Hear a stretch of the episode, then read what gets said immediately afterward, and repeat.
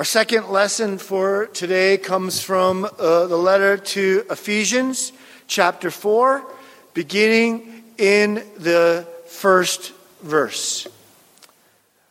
I, therefore, a prisoner for the Lord, urge you to walk in a manner worthy of the calling to which you have been called, with all humility and gentleness, with patience, bearing with one another in love eager to maintain the unity of the Spirit in the bond of peace. There is one body and one Spirit, just as you were called to one hope that belongs to your call, one Lord, one faith, one baptism, one God and Father of us all, who is over all and through all and in all. But grace was given to each one of us according to the measure of God's gift. Therefore, it says, when he ascended on high, he led a host of captives and he gave gifts to men. And saying he ascended, what does it mean? But that he had also descended into the lower regions, the earth. He who descended is the one who also ascended far above the heavens that he might fill all things. And he gave the apostles, the prophets, the evangelists, the shepherds, and teachers to equip the saints for the work of ministry, for building up the body of Christ until we all attain to the unity of faith and of the knowledge of the Son of God, to mature manhood, to the measure of the stature of the fullness of Christ, so that we may no longer be children, tossed to and fro by the waves and carried out about by every wind of doctrine, by human cunning, by craftiness and deceitful schemes. Rather, speaking the truth in love, we're to grow up in every way in Him who is the head of Christ, from whom the whole body, joined and held together in every joint with which it is equipped, when each part is working properly, makes the body grow so that it builds itself up in love. This is the word of the Lord. Be to God. There is so much to unpack in these 16 verses. I have a 90 minute sermon, which, which I'll only preach about 20 of. The thought came to mind this week about stories and what stories capture our hearts and our ethos, especially in particular, different stories that capture different generations and the question that each generation asks. For example, the greatest generation that we, as we call it, uh, it seems to me it might be fair to say that stories that captured uh, their attention were uh, epic tales of good versus evil. You think of John Wayne movies, right? Or what about the baby boomer generation? You think of stories about right and wrongs or self actualization in the midst of all the world coming at them. I think of stories like Forrest Gump and all of the saga that they encountered. Or my own generation, Generation X, uh, a generation considered to be slumbering and wanting to wake up. And so stories like the, the Matrix, where we ask, is what we're experiencing in life, is it really real? Or on a darker side of that, to knock us out of our slumber with stories like Fight Club. But today, in the, the world that we live in today, what is the transformative story that seems to capture our ethos? And I couldn't help but think of weak and scrawny Steve Rogers from Captain America's fame. You recall this character, he so wanted to make an impact, but most of his life as a young man, he was instead being impacted. as he would try to stand up, but only to get knocked down by those who were stronger. Eventually, he got the, if you know the story, the super serum and became Captain America, not only fulfilling one of his dreams to make an impact for others, but really making an impact for the world around him. And I realized that that story from weakness to strength uh, resonates because so many uh, in today's generation don't want to just go along, they want to make an impact.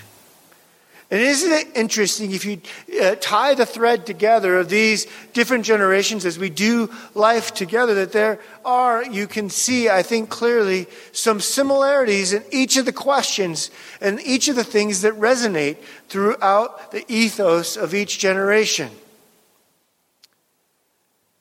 And so the question begs today what story will finally answer all of those questions.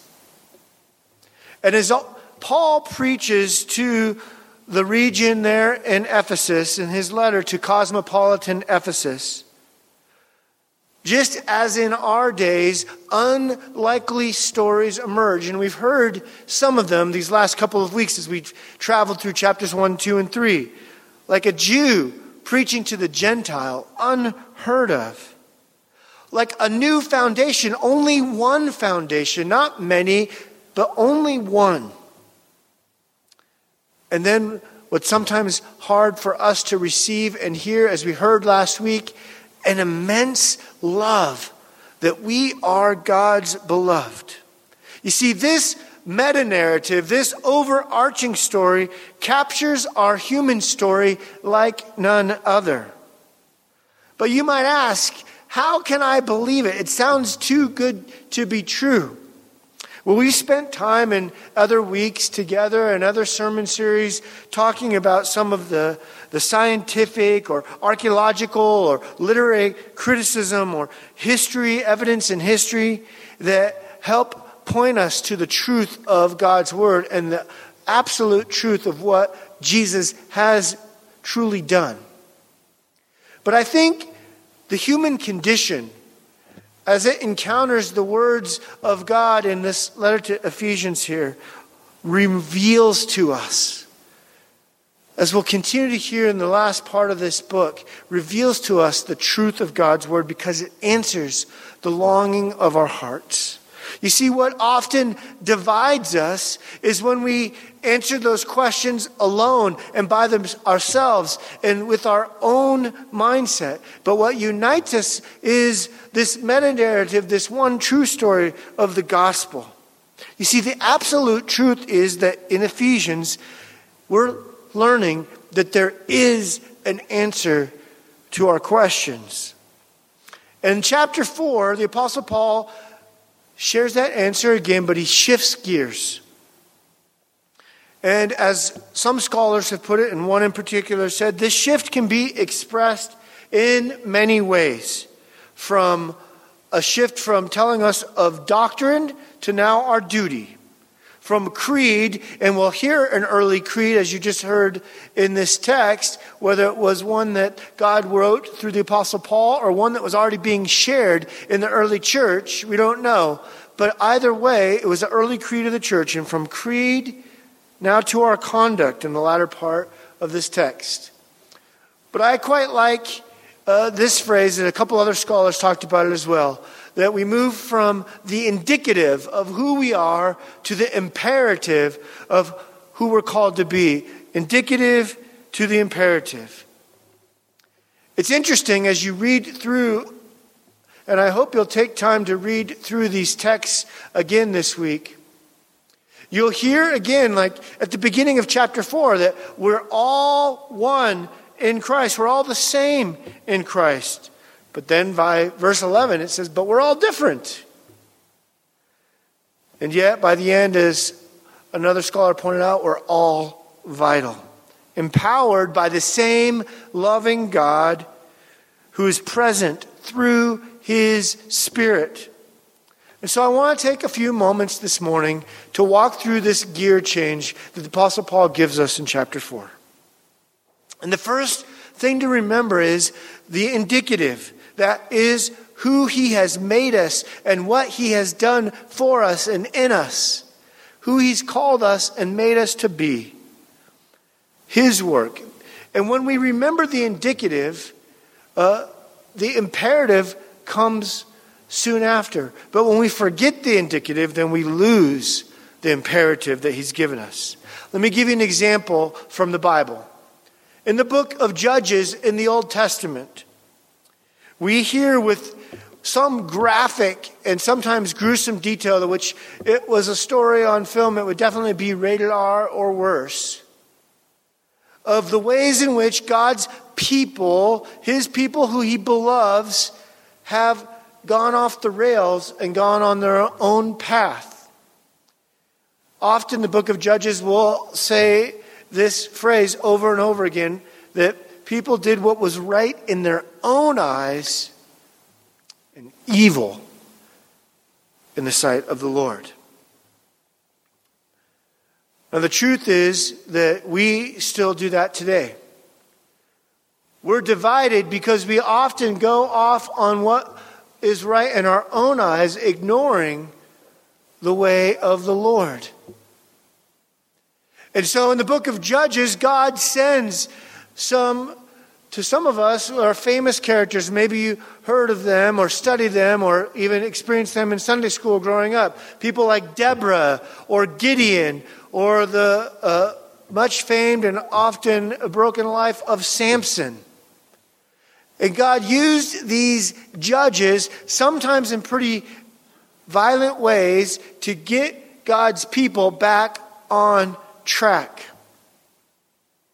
But finally, God does something different. He bears the violence on himself for our sin. For the final, truest judge is Jesus. And he comes to the cross with love for us. He takes it all on for you and for me. And he bears what we cannot bear. And he dies the death that we deserve. He is separated from God so that we won't have to be.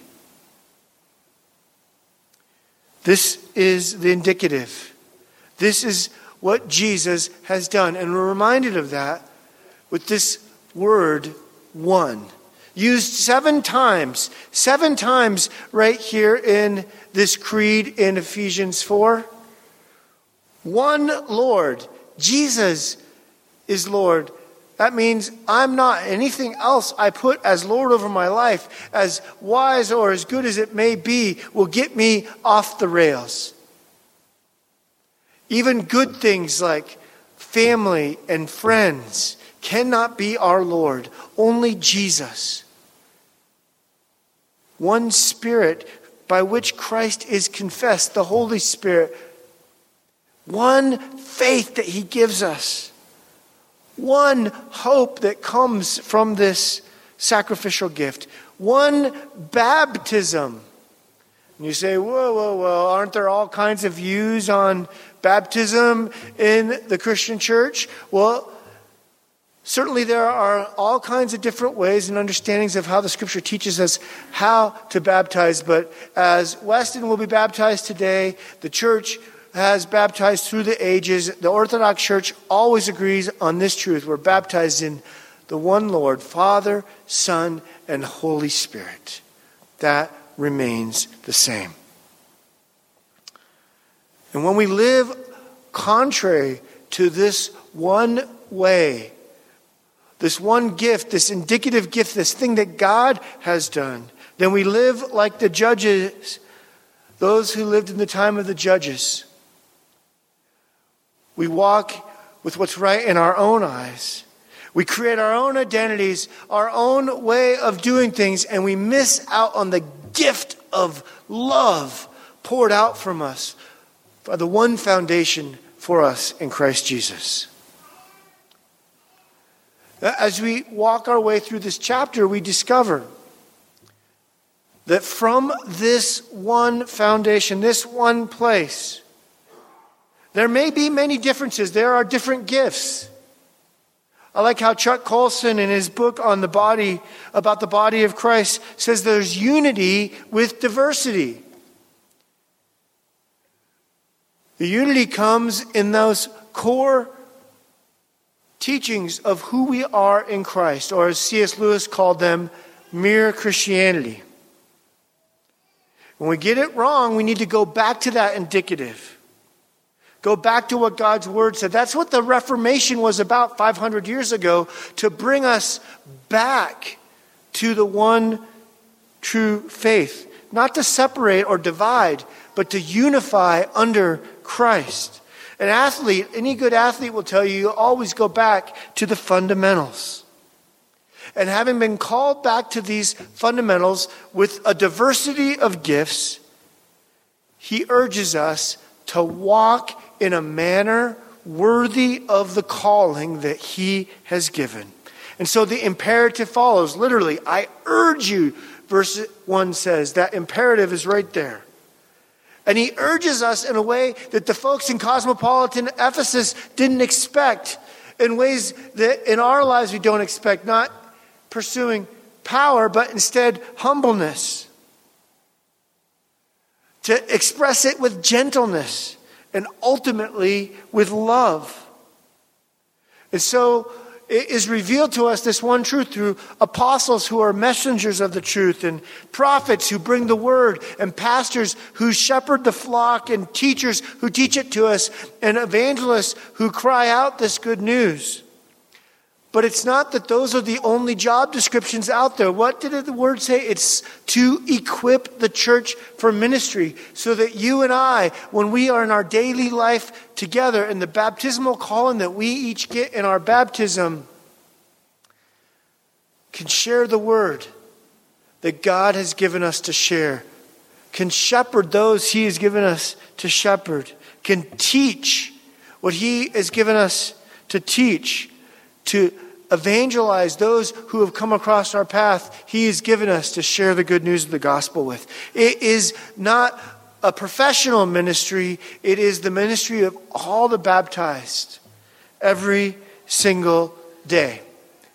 You might say, to quote another movie, we are all, each one of us, on a mission from God every day. This is what unites us. And you might want to hit the pause button here and say, wait a minute, I thought you were talking all about grace these last few weeks. I thought it was about what God has done, and now you're saying it's about what I do? Now remember, it's the indicative first, we never miss that, that takes us to the imperative, to our calling. And it is about grace. I like how Brian Schaffrel put it. He said, Grace is certainly freedom from guilt. We don't get folks to faith by our power, it's the work of the Spirit. Grace is freedom from guilt, he says, but it is the fuel for Christian life. Did you catch that? Grace is the fuel for Christian life. As we wrap up this encounter with Ephesians 4, and I hope you'll continue spending time in this good word throughout the week, let's go back to that first verse one more time. To live a life worthy of the calling. I like how one scholar describes it from the Greek. The, the Greek word there, worthy, is axios. It's the root idea, he'll write, of weight.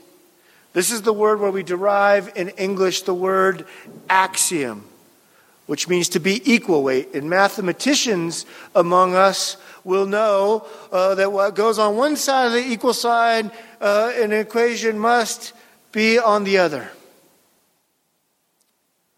And so, what God has poured into us by His grace, the indicative, by His work and His work alone, he then calls us in our baptism, He calls us that on the other side of that equation, the imperative to walk a life worthy of that grace and be fueled by that grace. And we shift gears now for the rest of our time in Ephesians for the next couple of uh, sermons there and examining what he calls us to do. We shift gears, but we never walk away from the truth of the one Lord, one faith, one baptism, one God and Father of us all, to live the vital life He has called us to, the one He's called us to be worthy of, that He's made us worthy of by His grace. we now respond with love and following Him. Indeed, your life, when you leave these doors, when you go home, when you go to work, when you go to school, wherever you may be, you are on a mission from God to walk in a manner worthy of your calling. Amen.